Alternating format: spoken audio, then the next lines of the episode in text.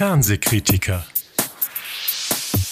Hallo, ihr lieben Leute da draußen und herzlich willkommen zum Podcast Die Fernsehkritiker. Hier wollen wir darüber reden, was man sich im Fernsehen, den Mediatheken oder Streamingdiensten anschauen sollte und auch darüber, was man getrost vergessen kann. Wir, das sind erst einmal ich, der freie Journalist Erik Leimann und hin und wieder meine Gäste.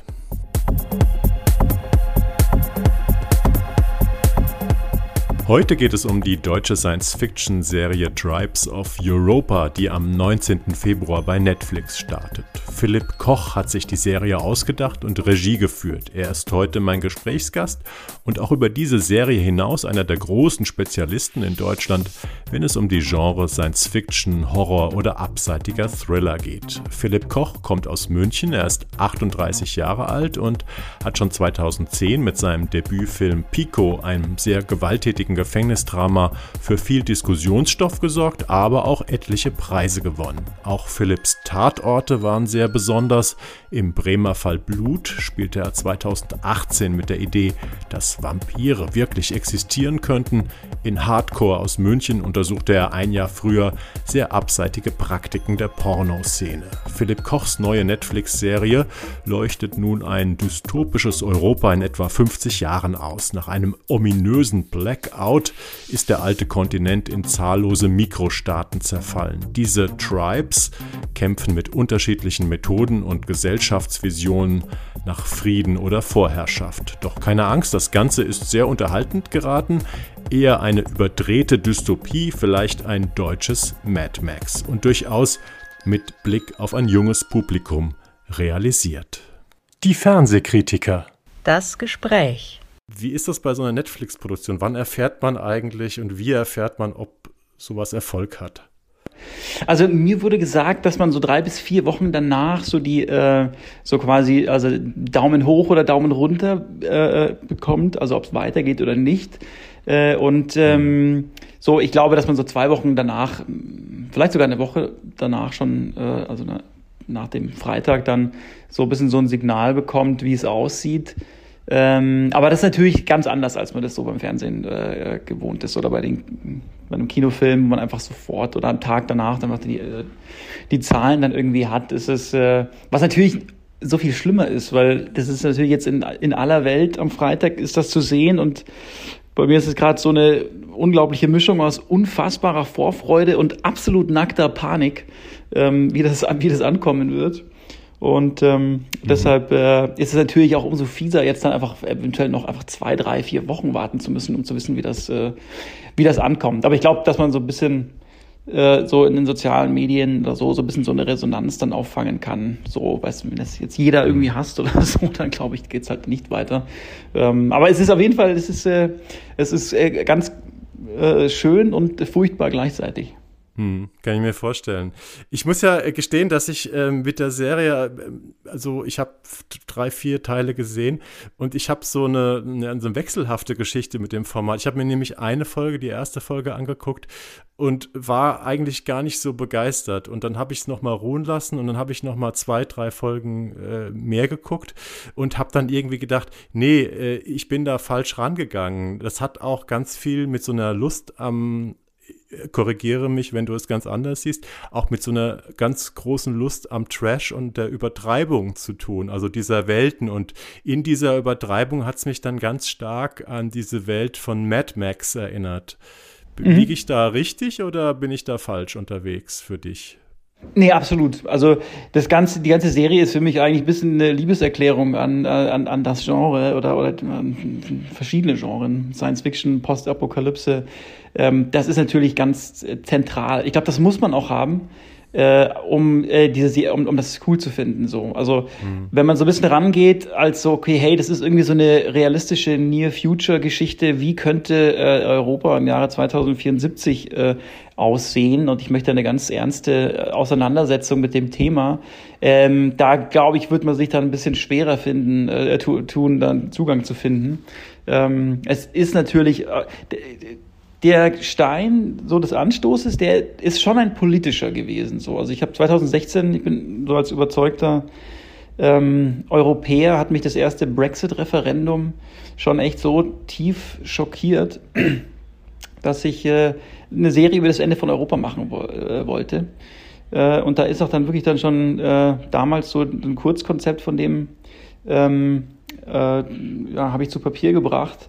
Und es war aber auch damals schon irgendwie klar, dass ich einfach jetzt nicht irgendwie eine Near-Future-Sache, wie könnte es in zehn Jahren oder so aussehen, wie könnte es sozusagen mit Separatismus äh, etc. so den Bach runtergehen, so, sondern ich wollte einfach schon eine wirklich eine große äh, ähm, Genre-Version, äh, die juicy ist, die Spaß macht, die unterhaltend ist, die sich nicht immer so hundertprozentig äh, ernst nimmt, äh, auf jeden Fall aber auch wirklich einfach total unterhaltsam ist, äh, machen. Mhm. Und ähm, die, äh, man kann die Serie auf verschiedene Weise trotzdem sehen. Man kann die Serie trotzdem nicht, weil, sehen als, als politisches äh, Statement, weil natürlich ist es eine Metaph Metapher dafür ähm, über Separatismus und wie es jetzt teilweise aussieht äh, in Europa, aber ehrlicherweise auch in der ganzen Welt. Ähm, das muss einen aber auch überhaupt nicht interessieren. Man kann das genauso gut als irgendwie spannende, unterhaltsame oder wie auch immer geartete Unterhaltung äh, sich äh, ein Netflix-Abend äh, mit Chips oder Popcorn auf der Couch äh, machen hm. und sich das einfach reinziehen und sich gut unterhalten äh, lassen. So, das ist tatsächlich ähm, äh, äh einfach, es gibt verschiedene Lesarten so. Ne? Ähm, man muss auch kein Genre-Fanatiker sein, um das irgendwie cool zu finden oder alle irgendwie Genrefilme gesehen haben, um diese 12 Millionen Zitate und Referenzen zu erkennen die ich da so ein bisschen versteckt habe, immer wieder mal. Ähm, so, das braucht man, alle. ich glaube, man braucht das alles nicht. So, ähm, so man, es glaube ich gibt ganz verschiedene Wege, wie man sich so äh, daran tasten kann an die ja. Serie. Aber klar ist, weil du erzählst ja von verschiedenen Welten, von verschiedenen Staaten, die alle so eine ganz eigene Ästhetik, Lebensweise, ein anderes Aussehen hat, andere Locations, in denen sie sozusagen leben, agieren. Äh, es war von vornherein klar, dass das ein ziemlich teures Projekt wird, oder? Oder sieht es nur so teuer aus? Ja. nee, nee, nee, nee, da steckt dann schon 2,50 Euro mehr als bei einem Tatort dahinter. Mhm.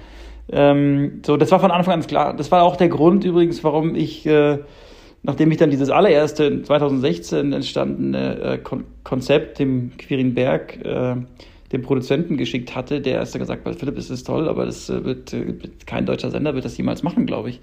Ja. Äh, und ähm, wir haben das, ich habe das dann auch eingesehen, weil natürlich klar, wenn ich ein deutscher Sender wäre, ich hätte das auch nicht gemacht, weil das ist natürlich völlig irre und irgendwie, was hat dieser Philipp Koch eigentlich gemacht davor? Ähm, so, da hat das dann auch erstmal geruht. Ich habe ein paar andere Filme ähm, äh, gemacht und ähm, dann ist diese ganze Serienmania so ins Rollen gekommen. Äh, und dann äh, ist, hat man sich mit Netflix zusammengetan. Wir hatten erst was anderes entwickelt und dann ähm, kam, kamen wir dann auf diesen Stoff wieder zu sprechen äh, in einem anderen Kontext und ich habe das dann aus der Schublade gezogen und die waren dann sofort Feuer und Flamme, weil das irgendwelche Sensoren bei denen gerade dann getroffen hatte und dann war das dann sehr schnell irgendwie am Start, dass man das mit denen machte. Das heißt nicht, dass heutzutage ein deutscher Sender das nie machen würde, weil ich glaube, dass die Bereitschaft da ähm, jetzt inzwischen auch einfach jetzt groß geworden ist, ähm, auch in Deut bei Deu im deutschen Fernsehen da neuere, gewagtere, ungewöhnlichere äh, Sachen, Serien, Formate anzugehen. Ja. Aber da war man dann sozusagen schon dann bei, bei Netflix so und die mhm. haben natürlich da so ein bisschen so eine Vorreiterrolle.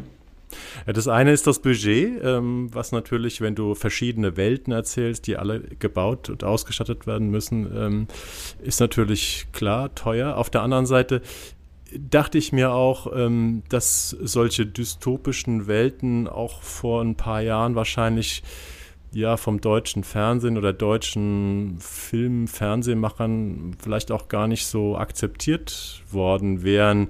Also ich, es gab ja vor zwei Jahren oder so diese, äh, wie ich finde, fast ein bisschen unterschätzte äh, Sky-Serie Acht Tage mit dem Kometen. Ich weiß nicht, ob du die gesehen hast. Mhm. Ja, ähm, fand ich eigentlich ziemlich gut und dann ist mir so, ich, ich habe da auch überlegt, warum hat mir die eigentlich gefallen? Und dann habe ich gedacht, der Weltuntergang, wie er in Deutschland stattfindet. Und sowas hat man eigentlich äh, ganz lange oder eigentlich noch nie gesehen. Und, und ich frage mich so ein bisschen, ähm, hatten wir da immer so eine Scheu in Deutschland davor, solche großen Szenarien oder auch solche dystopischen Szenarien zu malen? Und warum eigentlich?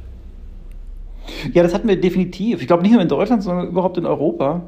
Hm. Ähm, Gibt es eigentlich so das postapokalyptische Genre? Das ist kaum repräsentiert. Es gibt einen ganz tollen Film, Hell, von Tim Fehlbaum, der auch mit mir an der, an der Filmhochschule ähm, äh, studiert hat, in München, ein postapokalyptischer ähm, Film. Ähm, aber ich meine, es hat natürlich damit zu tun, auch, dass es so irre teuer ist, irre aufwendig und ähm, ja. es muss natürlich ein Publikum dafür äh, finden, automatisch. Und äh, das hat es natürlich in allen Märkten, die nur jeweils dann für sich äh, im, im Land funktionieren müssen, äh, gibt es keinen großen Markt leider. Deshalb hatte das, das deutsche Genre ja generell einfach auch irre schwer. Gar nicht mal nur mhm. Postapokalypse, sondern auch Horror und Thriller, günstigere Genres, haben im Kino ja fast nie, nie oder eigentlich sogar nie funktioniert. Äh, und Netflix sozusagen durch, den, durch die sofortige Globali Globalität ähm, hat er natürlich auch eine große Rolle gespielt, dass das irgendwie sich ändern kann. So. Ähm, und ähm, dann ist das war ich, äh, nur eine Frage der Zeit eigentlich, bis es auch ein, ein postapokalyptisches Science-Fiction-Projekt irgendwie schafft. Und ähm, ich hatte einfach irres Glück, ähm, irgendwie zur richtigen Zeit am richtigen Ort mit der richtigen Idee gewesen zu sein, ähm, dass jetzt in dem Fall Netflix es dann ähm, äh, hier macht. Ich glaube, dass mhm. generell so die, also die, das Thema Postapokalypse und, und Ende der Welt in den letzten Jahren ähm, einfach schon auch mass massiv ähm, an Bedeutung gewonnen hat. Einfach ja. weil wir seit, also es geht natürlich schon weiter, es sind natürlich größere historische Prozesse, die glaube ich, also mit dem 11, seit dem 11. September so in Gang gekommen sind. Ähm, aber ähm, gerade so in den letzten Jahren einfach ähm, sich ähm, immer weiter so verschlechtert haben, hm. dass, äh, dass diese so eine Art von Weltuntergangsstimmung ähm, einfach immer greifbarer geworden ist. Also sozusagen, weil jetzt, also hinsichtlich Klimakrise und Corona ähm, hat das alles nur noch ein bisschen mehr auf die Spitze ähm, getrieben. So mhm. 2016 war so mit der Trump-Wahl und ähm, dem Brexit so und, und dem Erstarken der vieler rechter Parteien in Europa und überhaupt auf der Welt so schon auch wirklich da auch mal ganz ein wichtiger Motor. Und das macht natürlich einfach mit Menschen was, auch wenn wir das nicht wahrhaben wollen. Aber da brodelt natürlich eine, eine, eine Angst und, und Film und Fernsehen und Kunst ist natürlich immer ein Seismograph größerer kultureller ähm, Prozesse. Ja. Äh, und, und deshalb spiegelt das natürlich das total wieder. Also äh, mhm. deshalb glaube ich auch, dass das total im Zeitgeist äh, ist, so eine, so eine Serie. Also nicht nur was sozusagen Untergang betrifft, sondern auch sozusagen Disintegration gesellschaftlich, also Tribalisierung auch. Tribes sind ja eigentlich auch im, eigentlich im englischen Sprachgebrauch noch viel geläufiger als jetzt Stamm im, im Deutschen. So, das hat dann immer gleich so was Archaisches.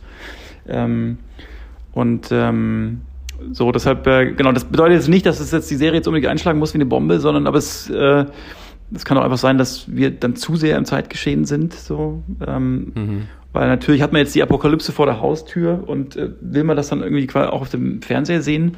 Das werden wir natürlich erfahren. Aber ich glaube, dass es für ganz viele Themen diese Serie schon wirklich anspricht, die wir gerade äh, erleben und die einfach, äh, die ich damals wirklich 2016, die nur so eine Art von Ahnung waren. So, ne? Also das mhm. war, äh, Corona hat das einfach nochmal so krass auf die Spitze getrieben ihr habt, ähm, glaube ich, ihr habt, glaube ich, vor Corona gedreht und dann habt mhm. ihr eine längere Pause gehabt, äh, als die Pandemie dann da war, wo ja auch wegen Special Effects, habe ich gelesen, ähm, sich vieles so ein bisschen verzögert hat. Ähm, hat denn die, sieht denn die Serie jetzt sozusagen mit dieser pandemischen Erfahrung auch ein bisschen anders aus oder seht ihr sie selbst als Macher auch ein bisschen anders? Wir Nachdem haben praktisch die reale hm? Katastrophe über uns gekommen ist? Genau, ja. Wir haben tatsächlich in der, ähm, also wir hatten Glück, dass wir, ähm, dass wir beim Dreh noch nicht äh, äh, Corona hatten, sondern wirklich waren eigentlich mit dem Schnitt fast fertig und dann kam der erste Lockdown so. Das heißt, wir hatten irre Glück. Das hat uns dann nur mit der weiteren Postproduktion zwei, drei Monate zurückgeworfen, weil wir nicht in die Studios konnten. Ähm, wir haben aber dann gemerkt, für den Schnitt war es eigentlich fast ein bisschen zu spät. Ähm, wir haben ein bisschen noch Einfluss nehmen können. Und das haben wir auch tatsächlich gemacht, weil die Ursprungsvision von meiner Serie eigentlich sogar noch ein bisschen düsterer und ein bisschen schwerer, ein bisschen beklemmender war, als sie jetzt schon wirklich sehr auf Tempo und äh, Entertainment auch sozusagen äh, hinentwickelt ist. Und das haben wir tatsächlich auch deshalb gemacht, um äh, dem Zuschauer, der jetzt irgendwie so die, äh, die Katastrophe vor der Haustür hat, ähm, nicht jetzt sozusagen auch noch äh, da jetzt irgendwie eine, eine schwere, äh, beklemmende Geschichte aufzutischen, sondern mhm. die, wir haben es auch noch mit, auch mit der Musik zum Beispiel auch nochmal wirklich ziemlich äh, krass dahin entwickelt, dass man das noch mehr als eskapistische Unterhaltung in dem weitesten ja. Sinne auch sozusagen genießen kann. So, ne? Also da spielt dann Erzähltempo eine Rolle und, äh, und, Musik, äh, Stimmung, Tonalität, manche Brutalität ein bisschen zurückgefahren. So, das war so, so alles so die Dinge, auf die man heute so ein bisschen schaut, okay, ah, will man das wirklich so extrem haben? Mhm. Ähm, so, das heißt jetzt nicht, dass die, also das ist jetzt alles andere als irgendwie, man, jeder, der die Serie sieht, wird das sehen, das ist jetzt natürlich kein, trotzdem noch keine, das ist jetzt nicht Bridgerton äh, ja. im Jahre 2074. Kein es ist immer noch eine, eine Eskapismus, ja. Genau. es ist sozusagen, es ist immer noch ein, sagen wir mal, eher ambivalenter Eskapismus, der, wenn man ernsthaft drüber nachdenkt, oh Gott, ja, das wäre schlimm, wenn es so kommen würde. Ähm, aber man kann es, man kann es trotzdem äh, total genießen, so wie in, wie in mhm. Actionfilm oder so, ne? Mhm.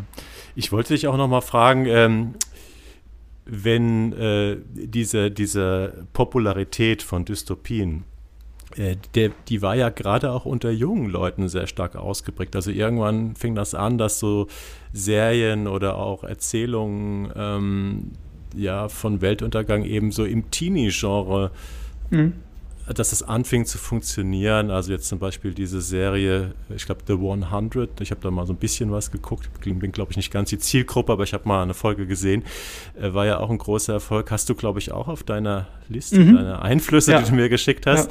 Ja. Ähm, ja. Hast du dazu eine Theorie, warum auf einmal äh, wirklich sehr, sehr junge Leute ähm, Bock auf diese Stoffe hatten? Das war ja trotzdem Unterhaltung für die, ne? oder ist Unterhaltung für die. Ja, ja, absolut. Ich glaube, das ist im Kern liegt ein sehr klarer Generationenkonflikt Konflikt dahinter. Ähm, der das sozusagen jetzt wir, also nicht wir, ich bin ja nicht, aber sozusagen die, die Boomer haben uns sozusagen hier ein bisschen so reingeritten hier in, in die Situation, in der wir ja. jetzt sind. Und die junge Generation, die ist sich dessen bewusst. Äh, genauso wie wir heute einfach die äh, For Future Bewegung haben, wirklich eine ganz tolle, ähm, sich der Zukunft ähm, bewusst seiende Generation ähm, Greta Thunberg und, und Luisa Neubauer. So. Ähm, ja. Das ist wirklich eine, eine, wirklich eine sehr hoffnungsvoll stimmende Generation. Jetzt, äh, ich bin dann gerade noch Millennial, ähm, die einfach sich bewusst darüber sind, dass wir das richtig äh, noch, also dass wir richtig was tun müssen, äh, um uns nicht völlig in die Scheiße zu reiten, muss man salopp zu äh, äh, formulieren. Und äh, die haben eine Sensibilität dafür, dass wir wirklich einfach in einem ganz entscheidenden äh, Punkt in der Menschheitsgeschichte äh, angelangt sind und wir etwas äh, tun müssen, weil natürlich da sind natürlich jugendliche Aufbruchsgedanken und, und Vitalität, Energie, äh, sozusagen da noch andere Themen, als es jetzt bei den äh, 50 plus oder 60 plus Boomern, die sich jetzt einge sozusagen ja eigentlich so eingenistet haben und eigentlich jetzt eher irgendwie so äh, sich ausruhen wollen. Hm. Äh, da natürlich keine Bereitschaft oder jetzt kein großer Enthusiasmus da ist, sich das, was man erarbeitet hat, so das zu, äh, das zu verändern. Die Bereitschaft gibt es natürlich bei den Jungen und die ist auch notwendig, ähm, damit sich, damit sich was verändert. So, weil wenn es eins ist, was, was irgendwie klar ist und was diese Generation, die da ähm, jetzt kommt, äh, äh, will, ist, äh, ist es Veränderung. Hm. Hast du denn eine Theorie, wie diese Pandemie, die ja doch vielleicht auch ein bisschen länger dauert jetzt, als wir das am Anfang gedacht haben, wo man jetzt schon auch überlegt, was wächst da eigentlich von der Generation heran, ähm, die jetzt schon auch ein, ganzes Schuljahr praktisch äh, damit zu tun hat. Äh, wie glaubst du, wird äh, die Pandemie diese Generation, diese junge Generation verändern? Ich glaube, dass sie sie nur zu stärkeren Verfechtern und Kämpfer ähm, machen lässt, die einfach klar eine Veränderung herbeiführen wollen. Weil die Pandemie ist letzten Endes nichts anderes als die Konsequenz einer ungehemmten Globalisierung, wo marktwirtschaftliche, kapitalistische Interessen über äh, vieles anderes gesetzt wurden. Mhm. Ähm, und, und man sozusagen, und, und der Virus sozusagen das natürlich ähm, schamlos offengelegt hat.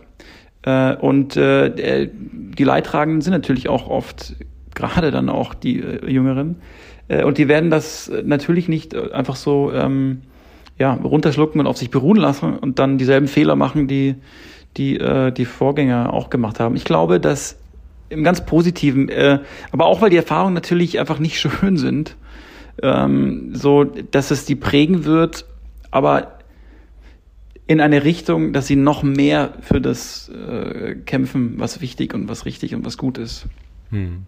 Du bist ja, du bist ja jemand, der ganz stark von, ähm, von Genrefilmen, ähm, also Horror, Sci-Fi, äh, ähm, geprägt ist. Äh, würdest du sagen, dass äh, das Interesse für so ein Genre ähm, irgendwie eher eskapistisch ist, dass man sagt, ich, ich flüchte mich aus der realen Welt oder schärft es eher das Bewusstsein für die reale Welt? Wie war es bei dir?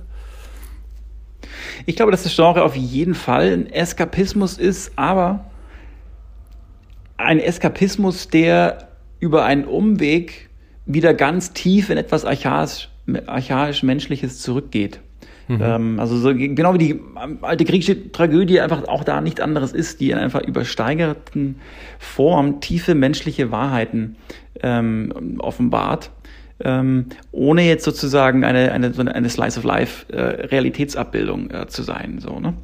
Ähm, und ähm, deshalb glaube ich, dass es, also es ist Eskapismus, ja, aber es ist äh, gleichzeitig irgendwie etwas natürlich Urmenschliches, so wie natürlich auch Märchen äh, etwas Urmenschliches in ihrer Symbolik ähm, treffen, was es vielen einfach einfacher macht, irgendwie da ranzukommen emotional, weil es natürlich äh, wichtig ist, da ranzukommen, weil sonst verrohen wir natürlich. Äh, und, und Kunst hat da immer sozusagen auch ein, eine Art von äh, freudianischen oder psychoanalytischen, äh, psychologischen Effekt einer, einer, einer Reinigung oder einer Bewusstwerdung dessen, was wir verdrängt haben oder was uns unbewusst ist. Ähm, und ähm, genau, deshalb hat es mich wahrscheinlich auch da hingezogen zu dem. Aber ich begreife es eigentlich nicht als als äh, Eskapismus oder beziehungsweise wenn ich von Eskapismus spreche, auch wie jetzt Tribes of Europa natürlich auch Eskapismus ist, ganz klar, meine ich das in keinster Weise irgendwie negativ oder abwertend. Ähm, so, sondern für mich ist einfach total klar, dass jede eskapistische Unterhaltung, äh, also wenn sie wirklich, wenn sie gut gemacht ist, so, ähm, und äh, etwas in uns ja, ein, ein Bewusstwerdungsprozess bei uns auslösen kann, der auch sehr positiv sein kann. Mhm. Welche waren bei dir deine großen Eskapismus-Erfahrungen, äh, als du groß geworden bist? Also was, welche, welche Filme haben dich so geprägt, dass du ja danach irgendwie ähm, ein anderer warst?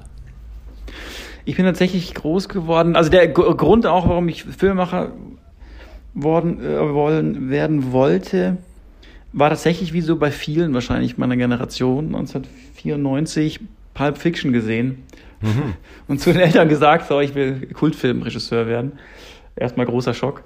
Ähm, und ähm, äh, also das sind die, die frühen Tarantino-Filme auf jeden Fall ganz, äh, äh, haben mich ganz stark geprägt.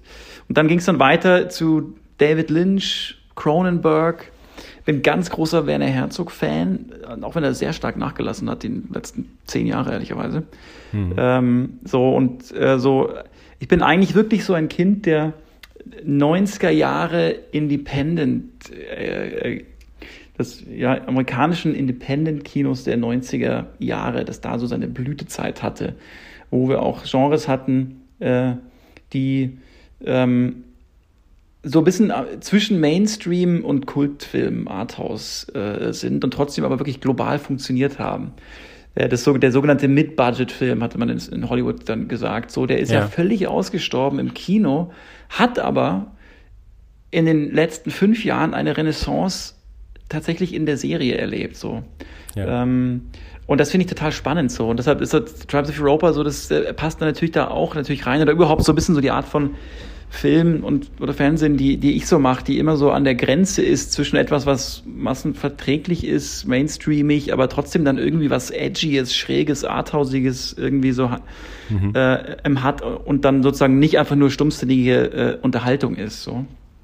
Äh, und deshalb, ähm, genau, ist das so ein bisschen, bin ich ein bisschen so ein Kind aus dieser aus dieser Generation, die jetzt, wie ich finde, einfach so eine Renaissance erfährt. Ja, ich finde interessant, was du gerade gesagt hast, dass du selbst deine eigene Arbeit so siehst an dieser Grenze zwischen ähm, Edginess und äh, ja, Genre-Kult und eben trotzdem will man natürlich ein großes Publikum erreichen. Ich denke da an, ich weiß, du hast, glaube ich, mehr als zwei Tatorte gedreht, aber zwei sind mir in Erinnerung geblieben. Das war einmal der Hardcore, der in München in der Pornoszene spielt und dann mhm. natürlich äh, dann natürlich der Vampir-Tatort mit äh, Lilith Stangenberg als äh, Vampirin. Ja. Ich habe damals auch die Lilith Stangenberg deswegen zum Interview getroffen. Das war auch ein recht Ach, interessantes äh, Gespräch und ähm, ich habe mir immer überlegt, wie schwer ist das eigentlich bei so einem staatstragenden Format wie dem Tatort irgendwie bis kurz vor Schluss mit der Idee zu spielen, dass es Vampire vielleicht wirklich gibt. Und wer, also ist sowas erst seit kurzem möglich oder ähm, wäre sowas vielleicht auch schon zehn Jahre früher gegangen beim deutschen Fernsehen? Also das Tatort ist ja, der Tatort ist ja insofern wirklich das ähm, wahrscheinlich wirklich interessanteste Format in Deutschland, weil gerade weil es so eingespielt ist über 30 Jahre ähm, oder mehr, ähm, kannst du wirklich extrem viel experimentieren. Äh, und ich glaube, ein Vampir-Tatort vor zehn Jahren, 2010, das wäre vielleicht tatsächlich irgendwie so halbwegs gegangen, vielleicht aber auch nicht. Ähm, aber es ist, wenn überhaupt, geht es einfach nur beim Tatort, so vielleicht beim Polizeiruf gerade noch. Ja. Ähm, aber du hast wirklich da einfach äh, tierische Freiheiten, um sowas äh, auch ähm, äh, zu machen. So. Und ist, deshalb ist es wirklich da ein wirklich großes äh, äh, Geschenk, ehrlicherweise, um da wirklich vor allem mit dem Automatismus eigentlich schon ein Riesenpublikum zu haben. Weil selbst irgendwie, wenn eine schlechte Quote ist und du hast dann sechs, sieben Millionen oder so, ist es schon eigentlich, hey, sind sieben Millionen Menschen so, ne? Ja. Das irgendwie musst du im Kino irgendwie zu schaffen, ist völlig irre. Ähm, also das ist äh, tatsächlich schon toll. Aber es hat, hat sich natürlich auch über lange Zeit dahin entwickelt, ähm, und natürlich auch wichtig, dass es jede Woche gezeigt wird, weil natürlich muss dann 80 Prozent von dem, was da läuft, natürlich dann der klassische Krimi sein, so dass der, so der deutsche Zuschauer sich alle vier Wochen auch da mal richtig aufregen kann über etwas, das dann anders ist äh, äh, ähm, in, dem, in dem Format. Aber viele feiern das natürlich dann äh, mhm. auch sehr.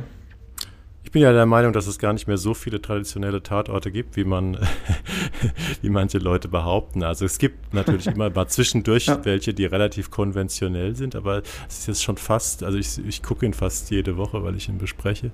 Ähm, ist, mittlerweile sind fast die leicht experimentellen äh, Filme oder die, wo etwas Besonderes ist, was ungewöhnlich ist, fast schon in der Mehrheit, was nicht heißt, dass jeder Tatort sensationell ist, ne? aber ähm, ja. dass man als kleiner Exkurs. Jetzt muss ich doch nochmal, weil wir da vorhin so ganz kurz da nur drüber gegangen sind, an, an Mad Max äh, erinnern. Was mich hat das total an diese Mad Max-Welten und ich meine jetzt nicht nur diese Wiederaufnahme von vor ein paar Jahren, sondern auch an die alten Originalfilme, also was heißt Original, an die frühen Filme aus den frühen 80ern erinnert. Inwieweit hast du da so ein bisschen abgekupfert oder ist das gar nicht so ein großer Einfluss gewesen, wie ich ihn jetzt vielleicht da gesehen habe in, in, in Tribes of Europa? Ja, nee, Mad Max ist natürlich einer der, also ich meine, er ist natürlich der postapokalyptische, ikonische Film oder Franchise, sagen wir mal. Mhm. Ähm, deshalb war das natürlich eine Inspiration und eine so. Für mich ist das ja kein Abkupfern, sondern äh, wenn man es nicht anders weiß, sozusagen, sondern äh, eine, äh, eine Zitat oder Referenz äh, zum Beispiel äh, in, in ein, zwei Geschichten, also zum Beispiel natürlich der Thunderdome ähm, die, die Bosch Arena bei uns äh, yeah. ist natürlich ein solches, äh, eine, eine solche Referenz ähm, an den äh, Thunderdome aus, aus Mad Max. Äh, dieses Franchise hat natürlich das gesamte Genre so geprägt wie, äh, wie, ja, wie kein, kein anderer Film eigentlich so. Ne? Äh, und das ist natürlich schon äh, interessant so. Ähm, und die Crows sind sozusagen in ihrem Kriegsoutfit so ein bisschen inspiriert. Ähm, von dem, aber ansonsten sozusagen ähm, äh, sind jetzt keine extrem bewussten, jetzt größeren äh, Zitate äh, jetzt darin äh, oder sozusagen, ja, abkupfern würde ich jetzt gar nicht sagen. Ähm, aber sozusagen, man ist auch, man muss sich ein bisschen davor hüten, sozusagen, dass äh, nur postapokalyptisches Genre ist natürlich einfach wirklich ein Genre und dass man dort zerstörte Städte hat und Ruinen, Äh, und äh, so, also es ergeben sich ein paar Geschichten einfach so ganz logisch aus einem Kontext. Okay, was wäre eigentlich, wenn ja. ähm, wir irgendwie so und so viele Jahre nach einer Katastrophe wären? Wie würde es da aussehen, etc. So und dann ergeben sich zwangsläufig natürlich äh, Geschichten, die äh, ähnlich sind, so ähm, die die sich ergeben. So deshalb äh, sind, sind ein paar Sachen einfach so zwangsläufig entstanden. Ein paar Sachen wie jetzt so die, äh, der Thunderdome ist natürlich ein, ein, ein ganz klares äh, Zitat. Ähm, und ähm, genau, aber vieles eben äh, einfach sozusagen ganz organisch aus entweder der Geschichte entstanden oder weil man einfach sozusagen vor einer gewissen produktionslogistischen Herausforderung stand. Äh, ich sage es mal so, wir hatten extrem viel Budget für eine deutsche Serie, aber auch jetzt nicht so viel, dass wir alles nach Lust und Laune erfinden konnten. So. Ja.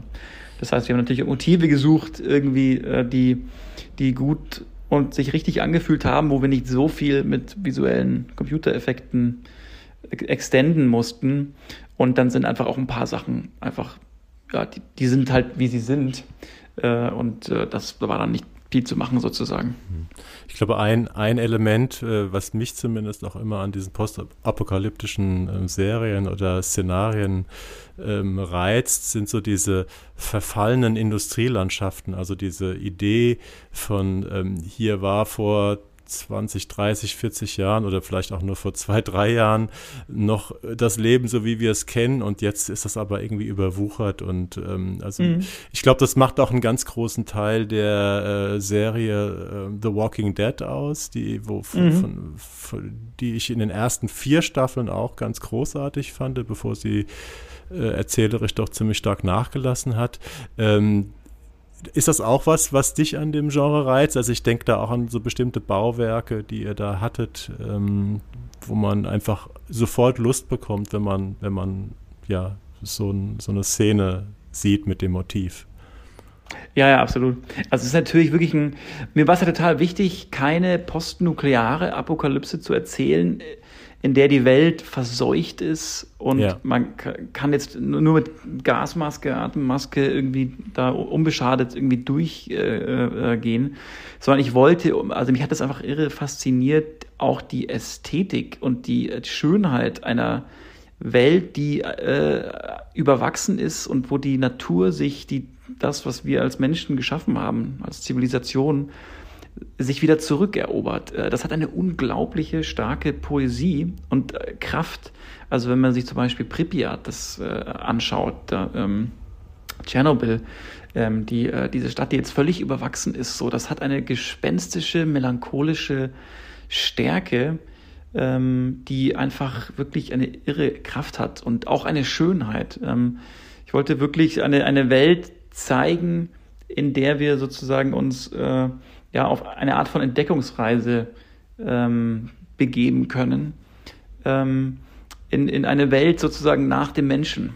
Mhm. Ähm, und äh, eine Welt, die einfach ehrlicherweise auch die auch schön ist. Ne? Also ein bisschen so eine Art, eine wilde Westen-Situation, eine New Frontier, ähm, die von Hoffnung und Aufbruch eigentlich geprägt ist, so, wenn man kann sich jetzt wieder sozusagen neu niederlassen, aber es gibt natürlich auch Tribes da draußen, Stämme, äh, die äh, natürlich äh, böse sind, sozusagen, ähm, einfach ausgedrückt. Ähm, also es gibt auch Gefahren dort draußen. Aber es ist eine irre, ähm, also da steckt auch ein, ein, ein, ein Eskapismus dahinter, der darin besteht, ähm, auch irgendwie so ein bisschen alleine in dieser Welt da draußen äh, äh, ja. zu sein. Also ein bisschen so, es hat dieser eine auch wirklich jetzt nicht ganz gelungene, aber trotzdem da sehr tolle Film I Am Legend ähm, so äh, gemacht, ein postapokalyptischer Film mit Will Smith damals. Kenne ich, ja. Ja, ich glaube auch eine äh, Comic-Verfilmung, glaube ich. Ähm, wo wir einfach Will Smith als einziger Mensch in, im alten Manhattan, der irgendwie, ja, ihm gehört die Stadt und er geht dort irgendwie auf die Jagd und spielt irgendwie äh, Golf äh, äh von einem alten Hochhaus ja. runter. Ähm, das hat eine ganz kindliche, die Welt gehört mir alleine Fantasie. Großes Faszinosum, ne? Ein ich, ganz großes Faszinosum, ja. das, glaube ich, eigentlich alle postapokalyptischen Stoffe so ein bisschen auszeichnet. Also vor allem die, die jetzt, also wie Tribes jetzt sozusagen die Welt so ein bisschen positiver zeigen. Äh, und das finde ich auch sozusagen, das fand ich immer einfach total spannend so. Also dieses mhm. Gedanken, weil wir gehen ja auch immer davon aus, wenn wir uns so eine Welt vorstellen, naja, ich überlebe es ja. Ähm, und so die Idee, okay, wie würde oder was würde ich tun in einer Welt, wo niemand mehr da wäre und ich könnte alles machen. So, und das mhm. ist einfach ein ganz großer Reiz. Ich fand auch I'm Legend damals eigentlich recht gelungen, bis zu dem Punkt, wo, glaube ich, die Zombies oder die digitalen Zombies, die genau, ja, auftauchen. Also der erste ja. Teil des Films ist recht gut und der erste ist auch, super, ja. hat mich auch an ähm, so einen älteren Low-Budget-Film, glaube ich, aus Australien erinnert. Quiet Earth heißt der, glaube ich. Kennst du den auch? Ich glaube, der ist aus den Welcher? 80ern. Quiet Earth heißt er, glaube ich. Bin mir jetzt nicht ganz sicher. Auch ein ah, Mensch wacht morgens auf und ist der einzige einzige auf der Welt und ähm, mhm. staffiert sich dann. Also es ist halt so ein alter Topos einfach, ne? Also auch aus dem ja. Genre, was ja. der per se reizvoll ist. Vielleicht zum Abschluss nochmal die Frage ähm, mit den Welten und den Tribes. Ähm, nun träumst du wahrscheinlich wie alle Showrunner davon, ähm, dass die Serie Erfolg hat und dass man die vielleicht weitererzählen kann. Und da kommt ja dann auch dieses schöne alte Prinzip, was wahrscheinlich auch in Game of Thrones äh, einer von vielen ähm, Erfolgsfaktoren ist, dass man eben ganz verschiedene Welten erzählt, die völlig anders, Gesellschaft, die äh, an, unterschiedlich leben, die unterschiedlich aussehen. Würdest du, träumst du davon, deine Tribes noch auszubauen, wenn das Ganze erfolgreich ist oder sie äh, ja, detaillierter zu erzählen? Ja, vor allem werden wir die ähm, natürlich andere Tribes äh, noch jetzt äh, erfahren. Am Ende der Staffel lernen wir, wir die Femen, Femen kennen oder wir haben äh, Moses und Elia, die in die Arche gehen. Das heißt, dort wartet auch noch ein ganz eine neue Welt, die wir äh, entdecken können. Also ein ganz großer Reiz, so das USP von der Serie besteht ja darin, dass wir verschiedene Tribes haben, die völlig andere, völlig eigenständige äh, Identitäten und Kulturen haben. Äh, und ähm, so das Ziel ist schon, wenn es erfolgreich ist und wir weitermachen dürfen, mit jeder Staffel mindestens einen neuen Tribe einzuführen, in dem wir voll ähm, eintauchen. So in der nächsten Staffel äh, würden es dann gleich zwei werden. Ähm, und ähm, das ist natürlich ein ganz großer Reiz. So, ne? Also das ist wirklich ja.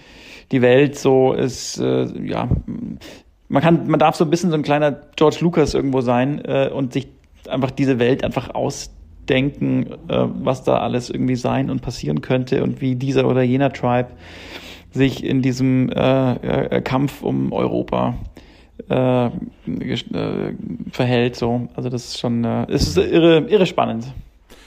Philipp, dann wünsche ich dir alles Gute mit deinen Tribes und dass äh, du die Möglichkeit bekommst, noch weitere Tribes äh, uns zu eröffnen in weiteren Staffeln. Vielen Dank, dass Dankeschön. du da warst. Vielen Dank. Ja, vielen Dank.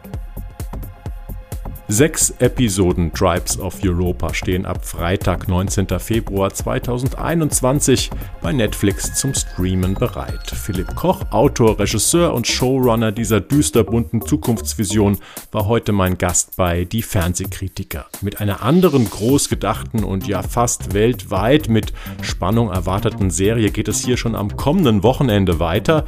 Dann habe ich den Writers Room, also die Autoren der Amazon-Serie Wir Kinder vom Bahnhof Zoo zu Gast. Bis dahin, tschüss und auf Wiederhören.